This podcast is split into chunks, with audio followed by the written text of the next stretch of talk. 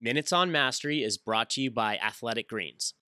This is neuroscientist Caroline Leaf on the Finding Mastery podcast with Michael Gervais, explaining the conscious versus unconscious parts of the mind.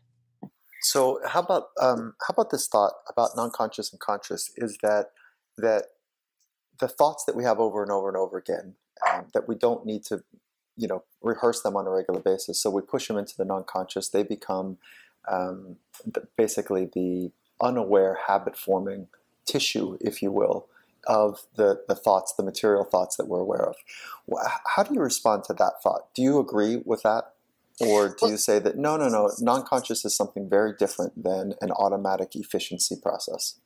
Okay, so there's always been so much misunderstanding around that. It's very easy answer to. It's, it's a very easy question to actually answer.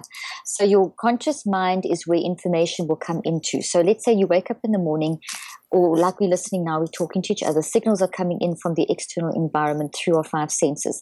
They're going into your mind, and your mind is going into action. So consciously, we're awake and we're aware of stuff coming in. So stuff's coming in through our five senses into the conscious mind. As soon as stuff comes in, like right now as we're talking, you're thinking of things and so am I. So we have got memories that we've built, memories or thoughts that we have built over through our experience, our belief systems, the choices we've made, etc. And those are basically whatever we think of with our mind has become a physical reality in our brain. So those are in our non-conscious. Our non-conscious holds all these trillions of thoughts, and a very well-established thought is a belief system or an attitude. The more it's the more entrenched it becomes, um, this, the scientific word for that, as you know, is automatization. Mm-hmm. And then um, that's basically the fancy word for habit. So a, a, belief system is, is a cluster of thoughts that have become a very habituated or automatized process.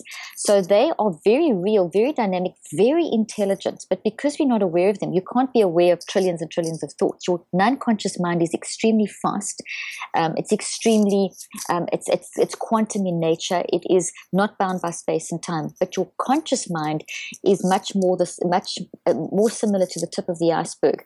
So it is it is limited. It's much slower. We can only deal with um, a certain amount of actions per second in the conscious mind, whereas the non-conscious mind is can deal with so much at once. But then, so what happens is that the stuff's coming into the conscious mind, then thoughts move up from the non conscious to the conscious mind. So we've got incoming That's right. and we've got upcoming. For the full Finding Mastery podcast, head over to findingmastery.net or check us out on iTunes. And for a special offer from Athletic Greens, head to athleticgreens.com slash findingmastery.